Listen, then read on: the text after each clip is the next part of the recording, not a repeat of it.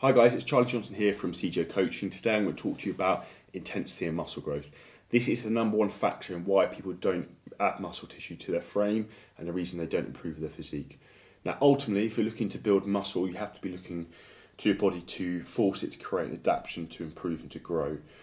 Now, to give an example, you're basically using like a survival technique from your body. So, your body, for example, will, if you're going to do 60 kilos for a back squat, do 10 reps and fail, your body will think, okay, to survive next time, we will need to get stronger and be able, when we get to 10 reps 60 kilos, we need to do more. So your body will accrue more muscle tissue so that you can keep going and also be survive longer in life.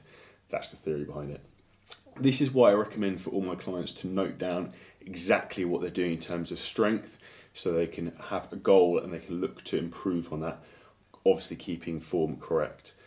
This is the basic principle of building muscle. Uh, in layman's terms, you almost need to go looking for the pain. So, in terms of intensity, where your body is going to be progressing is in those final rep or two where you're literally pushing yourself beyond failure. So, if you're trying to, if you're going to get to a weight where you're going to fail around 10 reps, essentially the first eight to nine are just warm ups. That's just getting you to the place where the actual real work's going to happen, where the progression is going to be happening the eight to nine reps for me when I think about it when training is just it's just going through the motions, those eight to nine, just trying to connect to the muscle, get to that point where it really starts to hurt, and when it starts to hurt, that's when the progress happens. So if you can get yourself in that position where the muscles are burning, they're starting to fatigue, and the reps are starting to slow down, that is when the muscle growth will occur. It's nothing more frustrating for me when you watch someone training and you can tell they cut it short. The obvious sign for this is if they're getting to the point where they're moving a weight and then they just rack it. If the weight isn't slowing at all as they're moving, that means the muscle isn't starting to fail. When as you start to slow down, you physically are losing momentum.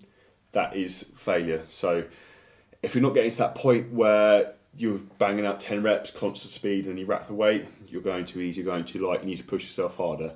That's a reality when it comes to building muscle. It's not necessarily that easy. You have to push yourself hard, get very, very strong, do it over a period of time. Repeat the process put in plenty of calories, sleep enough, and you will grow some muscle, I promise you. Hope these tips help, guys. Get out there, start building some muscle.